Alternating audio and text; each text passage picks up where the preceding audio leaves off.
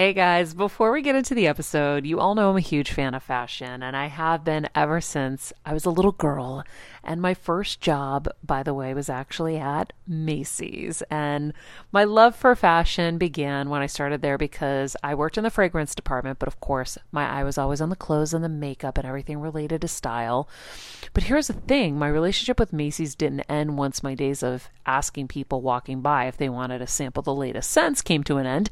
Nearly 20 years later, I still find myself choosing Macy's time and time again for literally everything. It's become a really beautiful full circle moment that they've been such amazing supporters of our show for so long. And when it comes to shopping, they have everything you need, whether I need a last minute outfit or Kevin needs a last minute outfit for our friend's wedding.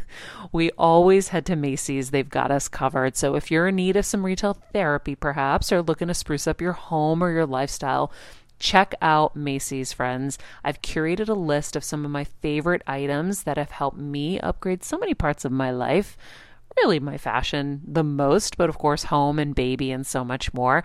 So, check the link in the description and happy shopping, Heal Squad. I remember my mom always struggling with her hair. It's frizzy Maria, my mom would say in her Greek accent. Diehis, what do you have? I tried so hard to find her products. I wish I could share these products I'm using now with her because I know she would be so happy to finally have good hair days. I've always believed that hair is a woman's best accessory, and with Ouai's new anti frizz cream, you can ensure that your hair always looks its best without the frizz stealing the spotlight. It's a lightweight cream that not only provides immediate frizz control, but also helps prevent heat damage. And get this, it lasts up to 72 hours. That's three whole days of frizz free, gorgeous hair. Ouai seriously is some of my favorite products for taming the frizz. Pro tip one of my biggest discoveries is using the Ouai hair oil on the ends of my hair before I dry it. Let me tell you, it's a game changer. Once it's dry, my hair looks so smooth and polished, I don't even need to do anything else. It is incredible. I love it. Frizz free, up your schedule with Ouai. Go to the Ouai.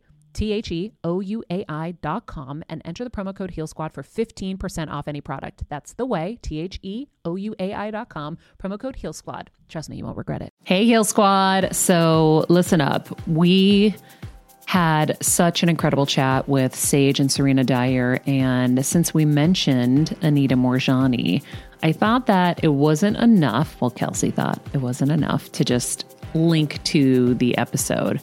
We're re airing the episode so that this week's block of shows can really be about uh, life after death um, and how to connect with your loved one and kind of just what goes on um, in that um, in those final days. And so Anita Moorjani has the most unbelievable story you will ever hear.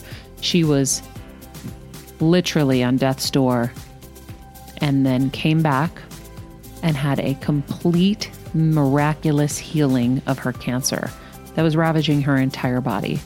Priest was there last rites. It was, you know, it was over. And she details the entire um, journey in her book called Dying to Be Me. So take a listen to this. I think you're going to love it. It's one of my favorites. And uh, we'll see you soon. It's going to be a big show, guys. Glad to have you back here today on this beautiful day. Hopefully, it's beautiful wherever you are. if it isn't, let's make it beautiful. Our uh, quote of the day Let us always meet each other with a smile, for the smile is the beginning of love. That was Miss Mother Teresa. Not bad, Mother Teresa. Not bad. with Alanis singing underneath, which I love. Uh, we have a great show for you guys. Like I said, I'm so excited. We're going to get right to it today because we have the one and only New York Times bestselling author of Dying to Be Me. Uh, and many, many other books. Uh, Dying to Be, of course, sold over a million copies worldwide. And that is Miss Anita Moorjani. In the co host seat today, we have my very dear friend who also is uh, an author and a reality star. She wrote the book Grin and Bear It How to Be Happy No Matter What Reality Throws Your Way, Miss Jenny Poulos. Maria. And my other friend who we threw in last minute because she's a big fan of Anita's. And I'm so excited that she's here with us today. She is dog trainer to the stars, the love dogs, Miss Tamar Geller. Yay! All of a sudden, we all think we're in a wrestling match. we're going to wrestle all the bad in the world and right. find some good. Amen, sister. So glad to have you guys, or have you all, have you ladies all here today. Yes. Yes. Um, Anita, I had such a great conversation with you last time, and I loved it so much, and the audience loved it so much. So I'm excited for round two. Yeah, I've been looking forward to coming back because it was such a great conversation. Thank you.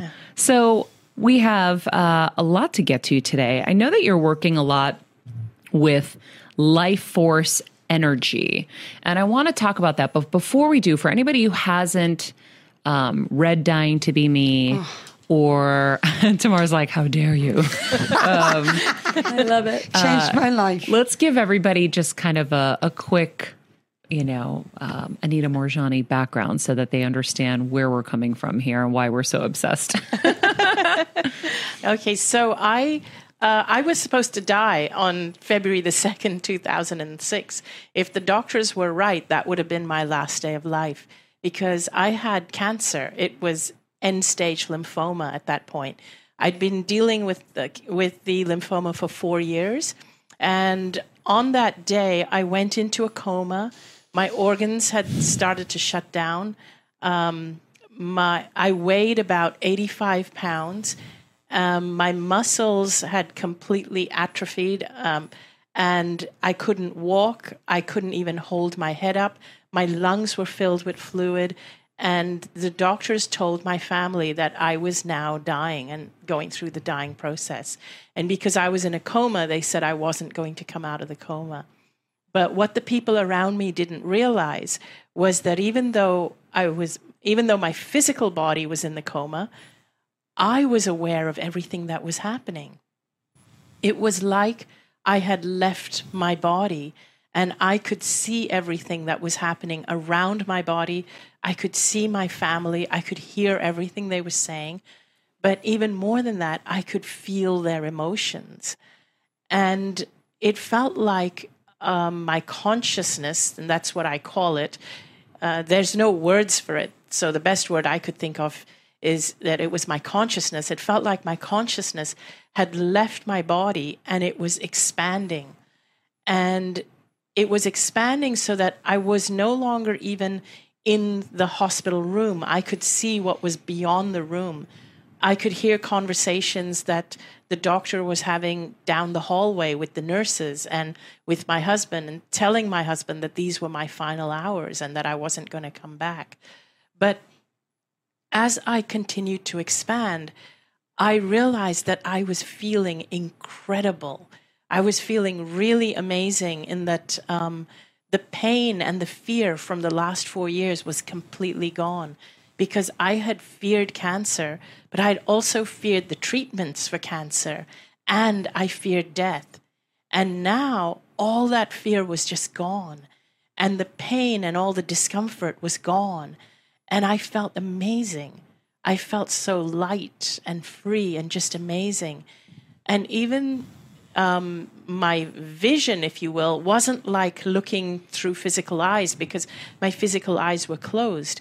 It was like I had 360 degree peripheral vision because it was like I was outside my body and I could see my physical body lying on that hospital bed dying. And I was feeling so powerful and amazing that my body looked small and insignificant compared to what I was feeling. And I actually continued to expand, and I was aware that I was dying. And then I felt the essence of my dad. My, my dad had died 10 years prior, and I felt him there. I saw him there. He had come to help me. But um, so I'm going to cut this story really short so that we can get into all the other good stuff. But my dad basically told me it wasn't my time and that I needed to go back. And at first, I didn't want to come back because my body was dying and I had been suffering. But he told me that now that I know the truth of who I am, in that I'm not just a physical body, that I'm powerful and magnificent.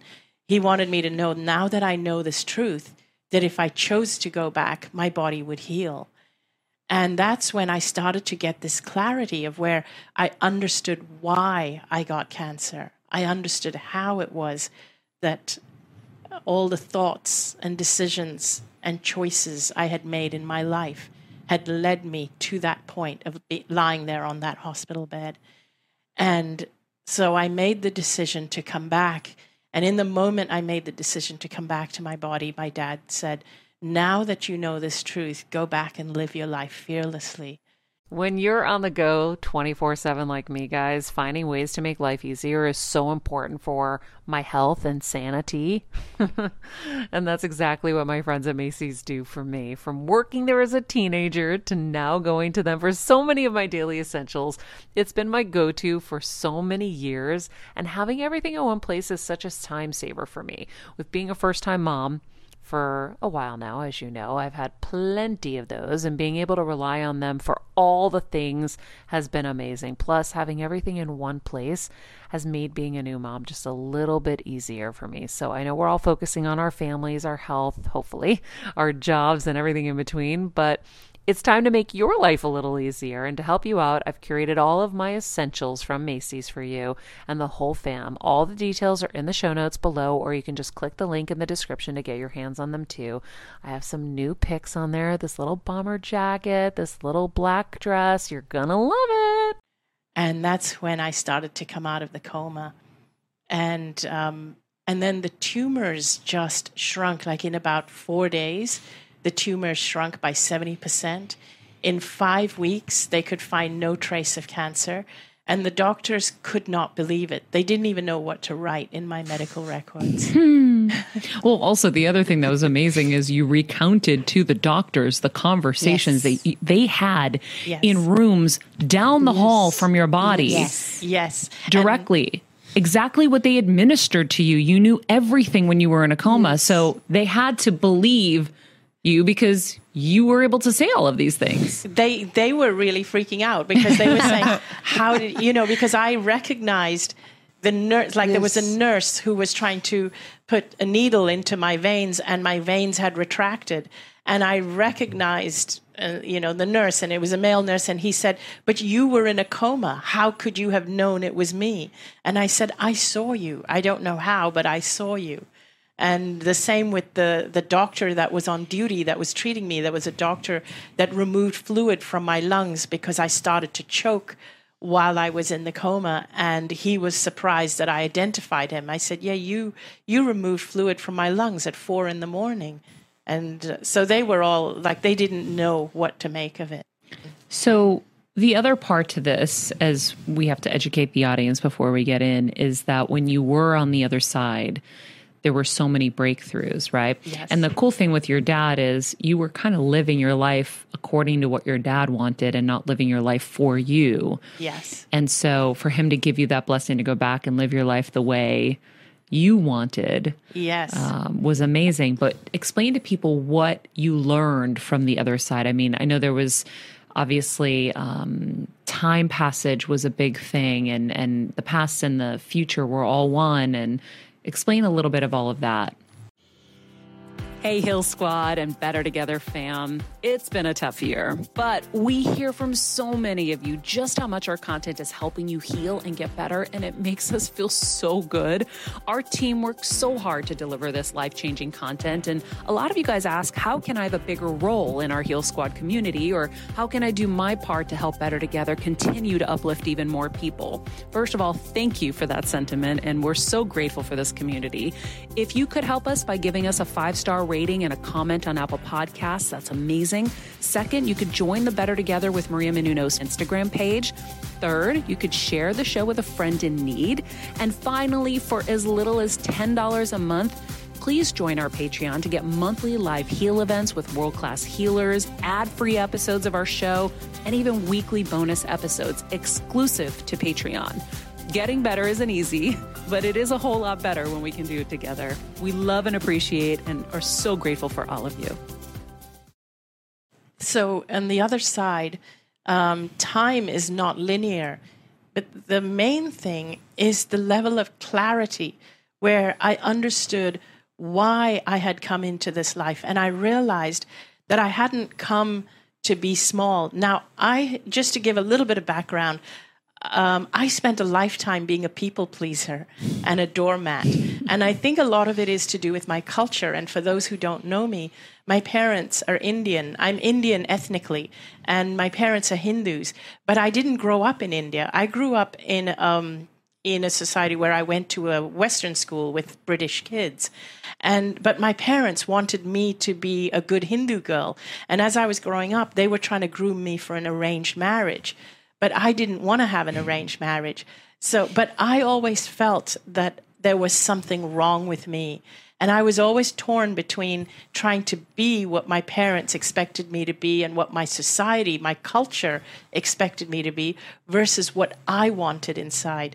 Now, in the culture where I come from, um, there's tremendous gender disparity, and I rebelled against that. And also, we are expected to have an arranged marriage, and a, and women are not encouraged to have higher education because it makes them less desirable for marriage if they get too smart and if they have a career.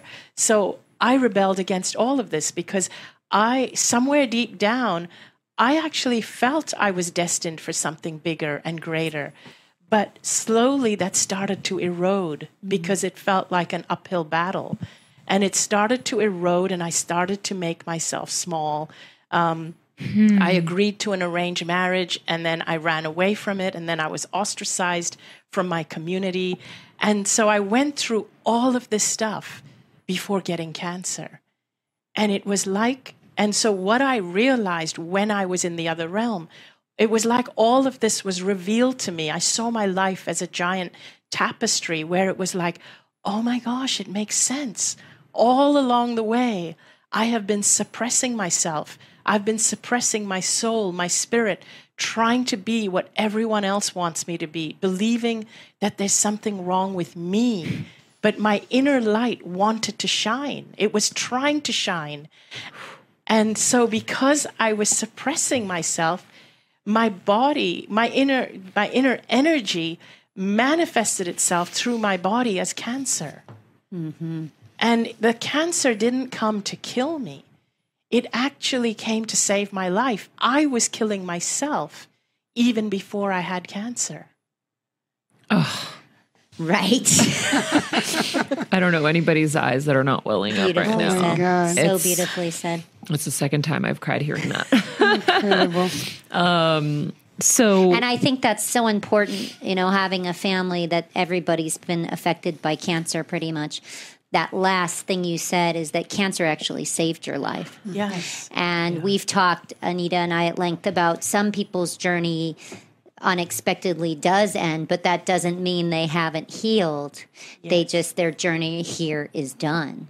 That's and right. I think that's something beautiful to add because some people may say, well, this didn't happen to my family member or this yeah. didn't happen to them and why. But how know, do you distinguish between that. those? Yeah, that's a great question, Jenny. So, what I want to tell people uh, who have lost family members to cancer is that we all have to leave sometime, and if they've if they have crossed over, they haven't lost the battle. Maybe it was their time to go. But also, I do believe for some people, if life really is a struggle, and if they're given the choice of whether to stay or go, sometimes cancer offers them a way out. It offers them a way out of their struggle in this life. And um, I never look at it as they've lost the battle if they've crossed over because it was so beautiful on the other mm. side. Maybe they're the ones that won, mm-hmm. and I'm the one that lost the battle yeah. by yes. coming back. But here's what I think with you I would think that because you had that deep knowledge that you were destined for something bigger, but you had to suppress it for everybody else. When you had permission to to not suppress yourself, you're like, okay, I'll go back and give it another shot because there yes. was a reason for you to come back. Yes. yes. And so sometimes people don't have that reason. Totally. And I also believe, you know, in Anita's relationship with her father, the beautiful way to look at that is for the first time when she saw him he actually saw her and they saw each other. And for a culture that he couldn't even live maybe the life he wanted to live, he said, go back and live the life for both of us. Yeah. Yeah, and that's a very good point because when I was growing up, my my relationship with my dad was really turbulent because I just wasn't that good Hindu daughter that he wanted. I mean, to put it into perspective, I was a huge fan of Cyndi Lauper. I used to dress girl. like her. I mean, Yeah. and my and my freedom song was "Girls Just Want to Have Fun." And so imagine a Hindu dad trying to get someone like Cyndi Lauper into an arranged marriage. Yeah, not happening. Not happening. That's amazing. and then for the first time, when I was in this other realm, um, and I saw my dad, and all I felt from him was pure, unconditional love. There was no judgment. I expected to be judged in the other side, but I wasn't. There was no judgment. There was only love. And I realized that when we cross over, we leave behind not only our physical bodies, but we leave behind our culture, our beliefs, and all, you know, our gender, all of that. We leave all of that behind. And the only thing that crosses over is our pure essence, which is pure love. And so my dad saw my pure essence, and I saw his pure essence. And I understood for the first time that he actually loved me unconditionally my whole life. But I didn't know it because he had his filters, I had my filters, and we were both victims of our culture. Yeah. That happens a lot. Yes. It happens a lot. Okay. I'm going to take this opportunity to take a quick break. And when we come back, I want to talk about so much more. You have so much wisdom to share with us to help us on our journeys. So we're going to take a quick break when we come back. More with Anita Moorjani. We are back with Anita Moorjani and, of course, my lovely co hosts, Jenny Poulos and Tamar Geller. So, Anita, you're talking I know you're doing some work with life force energy. Can you explain that and kind of how we can use it? Sure. So, my explanation is a little bit long, so bear with me because I want people to really get it. Me too. Me too, too. So, first of all, I want you to imagine um, imagine that you uh, were that you were blind and you were born blind. You've been blind your entire life. And so, if you've been blind your entire life, just think of how you would perceive the world. You would have no idea what the word color really means. You can't differentiate between red, blue, green. You don't know what a rainbow is. When people give you things like um, two shawls or scarves and they say that they're two different colors, one's red, one's blue, you won't know what they're talking about. The other things, the other kinds of things that you won't quite understand is you won't understand that buildings have height, that they have stories, that this building is 20 stories. I mean, it's not easy for you to understand what's going on when you step into an elevator and you go from the first floor or the ground floor to the 15th floor. What's actually going on? You're getting in an elevator and you're getting out and you're somewhere different. So there's so many things that you would find it really hard to actually understand. Uh, measuring distance just by looking at spatial distance, you won't be able to do that. All right, friends, let's talk about something we all do snack. Trust me, I've definitely overindulged in the past, but as you know, I am focused on my health these days. And I think I found the healthier snack that you don't have to lose out on the flavor. And it's definitely become my go to. It first came into the house because of Kevin. He was obsessed with wonderful pistachios. And then I got addicted. And now it's in my travel bag. I don't leave home without it. It's in our glove compartments because they don't melt. Right now, my favorite flavor is the sweet chili flavor. It feels like some of the naughtier kind of snacks I used to use where I used to lick my fingers after. Now I lick them and I feel safer. Um, plus, Wonderful Pistachios is one of the highest protein nuts. Each one ounce serving has six grams of protein, giving you over 10% of your daily value. That's crazy, guys. So if you're looking for the perfect snack, trust me and head over to www.wonderfulpistachios.com to snag a bag of wonderful pistachios. You're going to love them. that you physically have to walk the distance to measure it. So now imagine one day you get sight And just for one day, you have sight. Even if it's for 24 hours, 30 hours, you have sight. And suddenly it's like, whoa, the world makes sense. I understand what happens when I get in an elevator. I understand I don't have to take the stairs to measure what floor I'm in. There are shortcuts. I know what a rainbow is. I know what the sunshine is, what it means to have a blue sky. Like there is just so much clarity. So just imagine you've had that experience. Now imagine you go back to being blind again. And if you go back to being blind again, but you live in an institution or a home where everybody around you is blind and have been blind their whole life. So just imagine what that feels like. You've had a transformative experience that changes your view of the world, but you're living in an environment mm. where everybody sees things differently. And you're trying to tell them that um, you're trying to tell them, no, this is not the way to do it. No, there's an elevator that can give you a shortcut. And they're like, no, no, no, no, I have to take the stairs to measure it. Because that's where they feel safe. Yes. That's where they feel safe. But you now have a different level of understanding. But you know how you can help these people take shortcuts. You know how they, their lives can be made easier.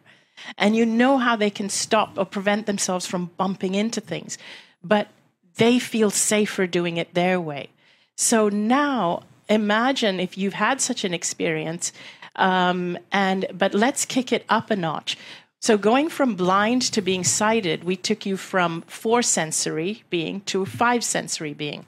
But we already are five sensory beings. We already have five senses.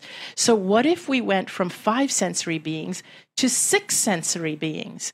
And imagine if a sixth sense kicked in where you could see life force energy.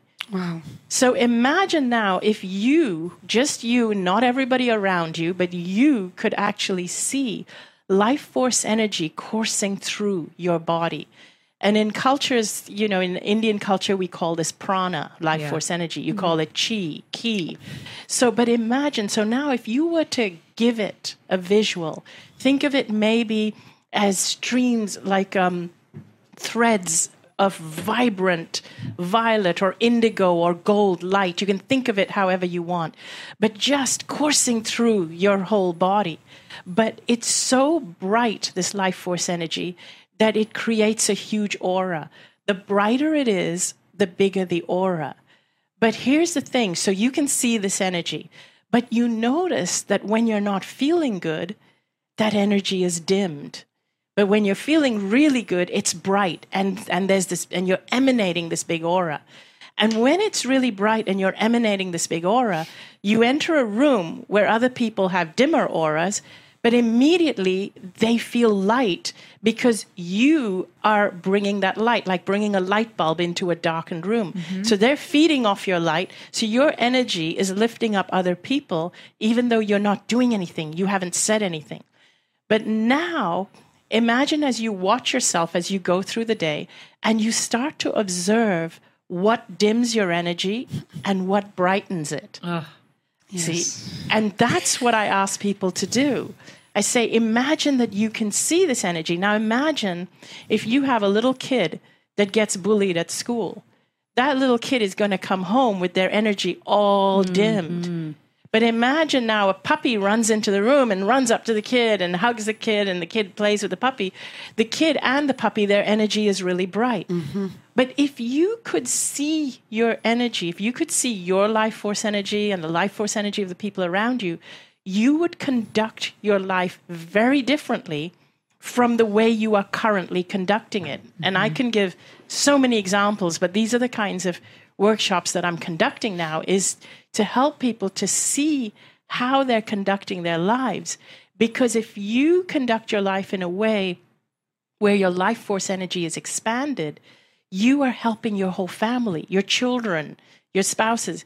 If you are a doctor, for example, or a teacher, and you are drained and overworked all the time. Your life force energy is shrunk right down. Oh yes. Yep. You know what's going to happen. And and I'm not blaming the doctors because they're overworked. It's not their fault. Yeah. Nurses, they're beautiful angels who are out there to help people. They're drained, they're overworked. When your life force energy is really dim, what happens is you borrow other people's life force energy. Oh, whoa! I didn't know yeah. we were going there. right turn. Whoa! Yeah. Yeah. So because when I thought you were going to say you get sick Uh-huh. or whatever, but you do. okay, you borrow. I like to go back to where you were going. Okay, so we are all connected. It's like entrainment. You know, they've done experiments where if you put um, six women in to share an apartment, young women who are menstruating, and in a few months they synchronize. Yes. Yes. If you put a bunch of metronomes, you know, those um, piano Yes. tuners, in a room, uh, and after about 30 minutes, they all synchronize. So we do the same thing. You put somebody with really high life force energy in a room with someone uh, really with really low life force energy, they balance. One will go up and one will go down, and they'll meet in the middle. So our obligation is to raise our own life force energy. And if you could see your energy, you would do this all the time. Yeah. And also to choose the people we spend time with. Yes. people who don't train. I met an entrepreneur once uh, recently for lunch, and he told me he looks at everybody like, are they um, are they input or are they output? like, kind of like, are they taking away from me or are they adding to me? Like, are they going to take my energy or are they going to give me gonna energy? give? And I thought that was really That is really it interesting. is. amazing because that's basically what you're saying in a sense is we have to like to me it's like taking inventory mm-hmm. of okay here are all the things that i do in my life. Yes. does this give? Does that take? Does this give? Does that take? Here are all the people in my life. Give give give take take take take right? Yes. and then do you get rid of everybody that takes? How do you do you it? don't. So this is this is the second part to this is that you have to know how to charge your batteries because if you are a doctor a nurse a parent a teacher you have to give your mm-hmm. energy. Yes, you do. but you have to know how to charge your batteries. And so a lot of people believe that it's selfish to receive. But you know when you receive you're not taking. Taking suggests you're taking from someone so you're depriving them that's not the case. Receiving means charging your own battery, just like a smartphone has to charge its batteries. So you have to be conscious that you have to charge your battery so that you can keep giving, so that you can shine your light. So if you think of it as being filled with life force energy, if you think of that as in terms of a, a light bulb uh, on a rechargeable battery, when you bring that bright light bulb into a room, without saying a word, you are lighting up the whole room. But if you don't know how to charge your battery, then you're starting to get drained because you're lighting up a room that doesn't know how to charge themselves. So, your job as a teacher, as a speaker, as a doctor, as a nurse is to make sure you take time out to charge your battery so that when you are treating people, when you're treating patients, you're giving them energy, not taking their energy. wow so how do we do that So the way I so I always tell people it's really important to love yourself. So the people who struggle with this the most, and so these are the people who are the most drained, are people who are uh, people pleasers, doormats. i'm yawning excuse me you need to charge. We gotta your charge you up. I'm really Yeah, we need to- uncharged right now, to be honest. We need to charge you Yeah. up. That's really important. So um, I tell people that they need to love themselves like their lives depend on it because it does. Because if you are running on no battery, on discharge for a prolonged period of time, so if you, as I said, if you were able to physically see your life force energy and you saw that you had no life force energy, it was really, or it was really dull and you have no aura for a prolonged period of time, you would start to see it manifest as physical illness. And illness starts at the energetic level before it starts to manifest in your physical body. One question on the financial tip of that. I've always said, you know, in my book, it's about writing the check. You want to invest in something and you're scared, but then you write the check. And oftentimes, I've always seen when I've written that check to someone and gone, it comes right back. Do you do you look at that as a, a branch of that? In other words, don't be scared to invest. Don't be And in- help. And You help. mean like help Well, people. yeah, or say I'm going to pay this person and I know they're worth it. And the minute I remember my mom always struggling with her hair. It's Frizi Maria, my mom would say in her Greek accent. Diehis, what do you have? I tried so hard to find her products. I wish I could share these products I'm using now with her because I know she would be so happy to finally have good hair days. I've always believed that hair is a woman's best accessory, and with Ouai's new anti frizz cream, you can ensure that your hair always looks its best without the frizz stealing the spotlight. It's a lightweight cream that not only provides immediate frizz control, but also helps prevent heat damage. And get this, it lasts up to 72 hours. That's three whole days of frizz free, gorgeous hair. Ouai seriously has some of my favorite products for taming the frizz. Pro tip one of my biggest discoveries is using the Ouai hair oil on the ends of my hair before I dry it. Let me tell you, it's a game changer. Once it's dry, my hair looks so smooth and polished, I don't even need to do anything else. It is incredible. I love it. Frizz free, up your schedule with Ouai. Go to the Ouai. T H E O U A I dot com and enter the promo code Heal Squad for 15% off any product. That's the Ouai, T H E O U A I dot com, promo code Heal Squad. Trust me, you won't regret it. that you do when you kind of go outside your comfort zone, it comes back to you. And Yes. plus, Yes, you know, it so because uh, I think some people too, with the financial side of it, I'm so scared to start this business, or I'm so scared to go out and do this. The same thing with dimming the energy, but the minute they write it and trust and have the faith, it comes back because it's a universal energy of that there is enough for like everyone that. out there. Yes, I like that because there absolutely is enough for everyone out there. So, what you're saying is so important because you don't have to be afraid to give. So, what I'm saying goes one step beyond what the people who say, I don't want to go around people who drain my energy. No, it's one step beyond that. I know how to receive, so I am not afraid who I am around because I know nobody can take away my energy. I can afford to be really generous with my energy because I know how to receive from the universe. And that's the key. That's really the key because right now everybody is at the space like, oh, we better be careful of toxic energy and Yeah. we better be. And this is the thing. And this is why I introduced this whole thing of imagine if you could see your energy, you would see That there's what- plenty. there, there is plenty, and you would see what charges your energy. You would not focus on what discharges it. Uh, you that's would, the key yeah, right there. You would focus on what charges it. Focusing. Focus, on Focus what equals feeling. Yes, focus on what charges your energy. So, what charges your energy? What charges your energy is being around people you love. I mean, of course, there are times when you have to take care of aging people, children, whatever, that'll drain your energy.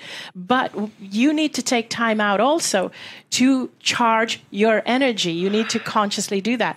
Now, people very often say to me, and this is typical from um, people pleasers, empaths, doormats. And I don't say this with judgment because that was me. I understand them because that's who I was. That's why I got cancer. Um, I was someone who believed it was selfish to do anything good for myself. I believed it was selfish to charge my batteries. I believed it was selfish to love myself. But when you can see energy, if you could see energy, you would see that if you think it's selfish to love yourself, so you don't love yourself and you're just doing and doing for other people, you become so drained that you need to rely on other people's energy. That is even more selfish. Almost mm. selfish is like with you, where you didn't shine as bright as you were intended to shine. It held you back from really sharing your gift with the world before the cancer, where you got recharged. Thank you. And yes, in fact, I feel that I am so much more able to help people and not worry. I don't worry about people people's Liking you. energies. Yeah, that and I don't worry about people uh, liking me. I don't worry about being around, you know, what we label as toxic people. I don't even like to think of people as being toxic or not toxic. I don't Right. even like to think of it that way. I think people are just people and people are struggling and they're Yes. at different places. Well, they're the ones that need you most. Exactly. That's the right. people who are hardest to love are the ones that need it the most. Yeah. And you can love them when your own um, your own battery is full, when your own cup is full. But that's the thing, right? Like we have our cell phones. Yes, Does anyone think, oh, I'm being selfish by charging their phone? exactly. No. But why do we think like that about ourselves? We Society, have I so little regard for ourselves, yes. and and that's the And problem. you can't be your best self unless Yes. you give Well, to yeah. yourself. How is the nurse going to take care of people if she's so depleted that now when she's there, she's grouchy mm-hmm. when someone is in like desperate need of nurturing, right? Or Yeah. then administers something incorrectly or does something wrong that's even more detrimental. Like you can't, you can't be your best self. That's right. No, and if you take this up a notch, and if you realize that people who have um, chronic physical illnesses are in that condition because they're depleted inside. So if you were aware of that, you would handle hospitals very differently. The hospitals would be focused on charging people's energy and teaching them how to recharge their battery. So what about people who seems on the surface that they are all together, but they are always sick? Like on the surface, they're happy, everything is great, but when you, they're always sick. That's What's- a classic that? people pleaser. That's a classic people pleaser where they have to show people that I'm okay. I don't need your help. I don't need you. But underneath, they're struggling. They're struggling, and uh, it's because they find it really hard to receive. Now, those of Or us to that, ask. or to Yes, ask for help. definitely. Yeah. How do people like that get out of that zone? So, so the first thing is to realize it. Great question. So the first thing is to is to realize that we do this. So, so ask You mean yourself honesty. honesty, Honesty with yourself. With yourself. You don't even have to share it with anyone else. Yes. The first thing is to realize that I have this tendency. So, so many of us are really good at giving and giving and giving of ourselves, terrible at receiving. Yeah. And so that's what we have to ask ourselves. How are my receiving channels? Am I able to receive? Because if I'm not able to receive, just like the iPhone, if it stops charging, um, it's you know it, it's broken.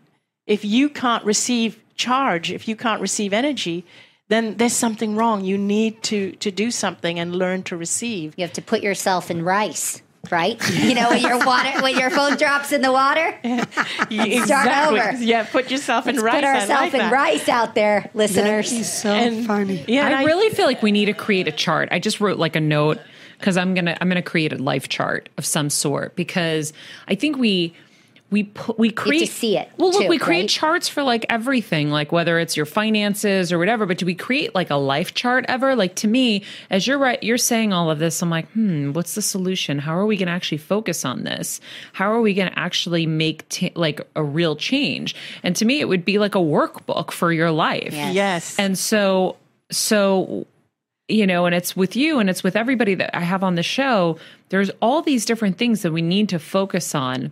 And the only way we're going to focus on it if it's in one place where you can kind of write in your thing. Totally. I'm going to create a I'm going to create a life that. book for us, and I we'll like make it a test because, like, I think what you're saying right now is so cool because we need to identify what drains us, what recharges us. Exactly. Who drains us, who recharges us. Yes. And then and then what is your purpose and what are you supposed to do? What does your heart really say? Once you see it all written down, then you'll attack life so much differently. But when you don't, it's like for someone's you know, someone's going to say, "Well, my job is draining and I hate what I'm doing and I hate my boss, but I got to do it because I have to pay the bills because my kids have to go to school and all of this." And then, so what happens? This person just lives in this suffering state until they get sick and then they have an excuse to leave. Yes. Right. Yes. Right. And by Yes. then, sometimes they're too tired to fight the fight that needs to be fought. Yep. And then they have an untimely. And by the way, then on top of that, they don't have um, the resources or the people around them to bring in more light to help them The find support, yes. the support so that they can beat it. And that's why I watch a lot of people get sick and pass because it's just it's just so hard. Exactly. That I mean, what you're saying is so spot on. That people live a life that they hate, they get drained, and then they get sick, and then they and then they actually fight to get well, but to get well to go back to live the life that they hate. Yes. And so when they're given a choice or when the the sickness is pretty bad, sometimes it's easier to opt out. Yeah. And just check out. And I think a big part of the life chart also is, and you said this so brilliantly, is when you are in that situation, let's say, that it presents itself as toxic, how do you not really take that in? How is your life force energy being able to create a bubble that just deflects it and can still handle that situation, but not become in it and immersed in it and drowned by it? Okay, so that's that is the biggest challenge that um, I have had to deal with over the years, what I find is really helpful is what I said about focusing. So making so, for example, I would make a list of all the things that charge my batteries. So, um, and then I would make a list of the things that drain me, which are uh, which I can actually eliminate from my life, you know, which I have been doing because I think that, oh, I need to be a better person. Like? And like what? So, Like what you have to do, what your society tells you you're supposed to do. so do. I or- would put, so the things that drain me, I can literally split them into two categories. One are things that I've kind of I'm doing them just because people are saying, "Oh, you should do this because it's expected of you." So it's like again, people pleasing. It's because I'm afraid of what people will think of me if I don't do it. So that's one category and I work As a first time mom with a baby, I'm always on the go, whether it's running errands, getting my coffee, going to doctor's appointments, or just spending quality time with little Athena. And that's why I rely on wonderful pistachios to keep me fueled and ready for anything, no matter where I am. Kevin even keeps a bag stashed in the nursery. you know, for the nighttime hunger moments. Wonderful Pistachios comes in a variety of flavors and sizes, making them the perfect snack to have literally any time, whether I'm enjoying them during a quick break in between taping this show or I'm on the go and it's in the diaper bag. I do carry it in my travel bag and they're in my car. At this point, when I'm leaving the house, I think keys, wallet, wonderful pistachios. Bonus Wonderful Pistachios is one of the highest protein nuts with six grams of protein in every one ounce serving. So, on top of all that, they keep me feeling satisfied. I'm energized while I'm juggling all this crazy stuff in life. Next time you're looking for a convenient and guilt free snack, head over to www.wonderfulpistachios.com and stock up on your favorite flavors today, minus the sweet chili. work on trying to stop doing those things, stop worrying about what people think of you. The second category of things that kind of uh, take up your energy, drain your energy, they don't drain it as much because there is a certain pleasure. It's taking care of people I love, but yet it still needs. Um, so it's like taking care of aging parents. So Danny, my husband Danny and I, we both have aging parents. And sometimes it takes a lot out of me. But for me, it's not a negotiation. I want to be there for them. So I need to stay healthy if I'm going to be in their presence because I don't want to be depleted when I go and spend time with them. I mm-hmm. don't want to be mm-hmm. short with them or Yeah. you know. So so so then so the the things that take from you or drain you, I literally split them into two lists. One is I got dragged into it because you know it's some drama that somebody's a friend is having, and I later realized, oh God, I probably shouldn't have got into that. Yeah. And the other one is the other list of things that drain me is no negotiation. I have to be there for these people. I love that. But the the important list is the list. There has to be enough things in the list of things that stimulate you, so that you can constantly keep your batteries charged. That is the important list. So if I have to be there for my mom, I will make sure that I charge my batteries so I can be my best self. Like, what do you do? So there's a ton of things like um, I love writing. I love listening to music. I have to take time out for that. I love being at the beach, love being in nature, being by the ocean. Um, I like going out with friends, having a good laugh. I love laughing. Laughter is actually really great for charging your batteries.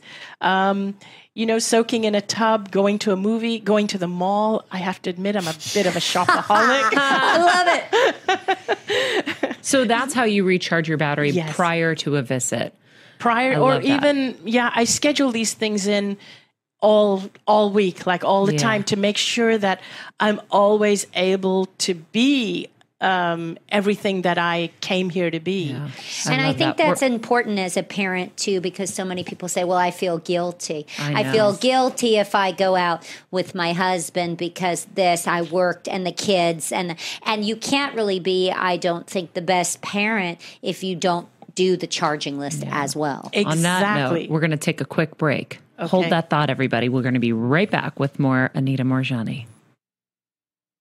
We are back with Anita Moorjani, and if you want to experience a workshop with her, And uh, and Michael Neill, you can go to the Experiencing God with Anita Moorjani and Michael Neill. It's a two day exploration of experiencing God.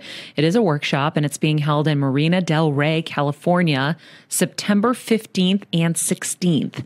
So you don't want to miss that. Of course, if you want more information, you can go to your website, right? Yes, anitamoorjani.com. Perfect. So we are back and we're going to pick up where we left off. I think we were talking something about guilt.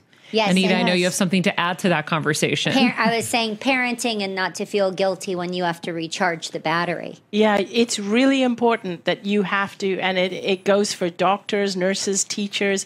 Don't feel guilty taking time out to recharge your battery and take care of yourself. So when, uh, so even before I was diagnosed with cancer, my best friend got cancer, and she is somebody I grew up with. She was like a sister to me. And when she was diagnosed, I felt awful. I felt so guilty that I was well and she had cancer. And she had this really aggressive form of cancer. Um, and she had all this, um, tr- a tremendous amount of chemotherapy and radiation, which was actually, you know, I, I watched her health deteriorate. And as I was watching her, I felt really awful. And I felt so guilty if I did anything for myself. If I went shopping and bought myself something, I felt how can how how dare do I do this when she's lying in the hospital bed dying? How can I even take pleasure from buying clothes? And or if I went out with our friends who were our mutual friends, I felt guilty that she wasn't able to be with us. So all I did was like spend time with her and with her children. And then one day I found this lump on my neck, which was the start of the lymphoma. And I remember when I went to get it tested and it and the result came back as lymphoma. Amidst that fear that now I have cancer, there was also a feeling of, ah, now I get to take care of myself. Wow. And that's what I want people to know is that you don't need an excuse to take care of yourself. You really don't. I learned that too. I tell people Yes. all the time. I'm watching people wait for that moment Yeah. to happen. But but what's so profound is is to me is to see the lengths you would go to to be a people pleaser. Like you were probably like one of the worst yes. cases. Like you're Yes. on, on like if there's a spectrum, you're on the worst spectrum. I was in Anita. the worst. I was absolutely the worst. Right? And, uh, yeah. And totally. I was a, an absolute doormat. And and so even after I had this near death experience and came out and I had I was fully transformed and I knew I couldn't go back to being that person I used to be. But I didn't have the tools mm. because I had been this doormat my whole life, you know, being the daughter of Hindu parents who wanted me to have an arranged marriage and in a culture with gender disparity. I didn't know. And so the last few years since the experience has been me trying to develop the tools to be someone who is not that person who got the cancer. Yeah, when I speak, that was that's the number one thing that I hear is people will come up to me and they'll say, "How are you staying in this zone?" Because when I got better, I went back to my old ways, and I'm like, I am fighting it with everything I have. Like I refuse to go back to that life, and so it's it's interesting. And i luckily i had gone to tony robbins seminars and i had been studying a lot of these things prior to it. So i feel like i had some tools. Yeah. but i think it's just like a, a complete just allergy to going back to that and, And we have a new tool, our chart that you're going to put I'm gonna, together. no, I'm, Let's ser- get I'm serious. I right love now. solutions. I'm, for creating. it. I'm going to create a life workbook. So start actually about the chart, not only with the people, but with our belief system. yeah. Because it starts with No, our I'm going to belief collaborate system. with all of you. Don't worry. That'll be great because that's why transformation is hard. You can have that epiphany, that huge epiphany. Mm-hmm. I had that with, that healed my life. It's like what I told you about a blind person getting sight. But then when you're back in that home where everyone else is blind, what do you do? Do you hold on to that memory of your sight or do you let it erode away mm-hmm. to to be able to fit in if you're a people pleaser, to fit in with all the people around you who are blind? So when you go back to the memory, is it like again out of body experience? Are you completely immersed, or is it still, or is it become a memory? No, it's, um, I feel connected all the time. So here is my challenge. I feel that when you have an out of body experience and a near death experience, it stays with you forever. It's not like a dream because it felt like that was the reality and Yes. this is the dream. Yes, a hundred Yeah. percent. But the challenge is is in trying to live this life and trying not to um, immerse myself into this life because because um, it's it can be lonely sometimes. Yes. That's the thing. It's yeah. The challenge is in trying to live this life while staying that person that I learned to be from the other side. like the enlightened person in a sense right because this world is is frivolous right so when you've seen the other side or you've been close to the other side or you've had something really big happen you know that none of this really matters No, it doesn't matter at all. And yet people make a big deal out of it. I mean, I've had people um, tell me because I, I speak about the illness and about life force energy and everything that I'm sharing with you. But I've had people say, yes, you're very lucky to be alive. You're blessed. But, but everything else you're saying, you're delusional, you know, and, and yet over the years, because I have stuck to it. I haven't gone back to being that person I used to be. My life has really worked out in a way that it never could have before because I make sure that I do love and nurture myself and keep my life force energy up. And and I and I love to help people but I help people with the excess energy not at the cost of draining me. Yeah. I make sure I have lots of excess. Now people come to me and they, you know, my old friends, and they say, "Oh my gosh, um, we love your life. How can we have what you have?" And I say, "Oh, you got to be delusional." I like that. yeah Let's all get a little more delusional then. seriously i think we do need that tamar Well, this delusion is real. I mean, the delusion is the reality. This That's is right. the delusion. yes, That's right. exactly This right. is, and we're fighting so strong to make it happen in this life where it's always my prayer God, please help me remember. Remember that I'm a spirit having a human experience. oh i love that That is my always my prayer. and that is that. that is it. It's just that. It's always remembering that you are that spirit that connected to the divine Yes. at all times. That's right. I love it. Of course, this conversation went way too fast for me. So, Anita, if you'd come back, I want a part three. Yes. In the meantime, if you want to join Anita uh, on a seven day Alaskan cruise exploring the power of transformation, it's coming up June 2019. You can go to anitamoorjani.com backslash events for tickets. Uh, I'd love to go to that actually. Miss Jenny Poulos, thank you so much. Thank uh, you can find her on Instagram and Twitter at Jenny Poulos. Of course, her book is Grin and Bear It How to Be Happy No Matter What Reality Throws Your Way. And Miss Tamar Geller at Tamar Geller. And Tamar, what was your book called now? Because I don't have it in front of me. And the New York Times bestselling is The Loved Dog. The Loved Dog. That's what I thought it was. Okay. Um, thanks for joining us, ladies. Thanks for the great conversation, Anita, and uh, Thank you, and Maria. enlightenment. Thank you. Thank you, Maria, and all of you. Thank you. And for the rest honor. of you out there, in the meantime, be nice people, make good choices, and be present. Hey, Heal Squad. We have been on quite the journey together, and we're hearing from so many of you just how much this show is helping you heal and get better, and it makes us feel so good. We love, love, love it, and we just ask that you don't keep it to yourself. Spread the message and share the show or your favorite episode with your friends. And if you want to help us even more, you can leave us a five star rating and a comment on Apple Podcasts or Spotify and follow us on Instagram at Heal Squad. You can also DM us anytime because we love connecting with you. And finally, you can also join us on Patreon for our monthly live heal events with world class healers and ad free episodes exclusive only to Patreon and our Super Heal Squad for as little as $10 a month. So go to patreon.com backslash heal squad to join. Getting better isn't easy, friends, but as I say all the time, it's a whole lot easier if we can do it together. We love you all so much, and we love doing this thing called life with you.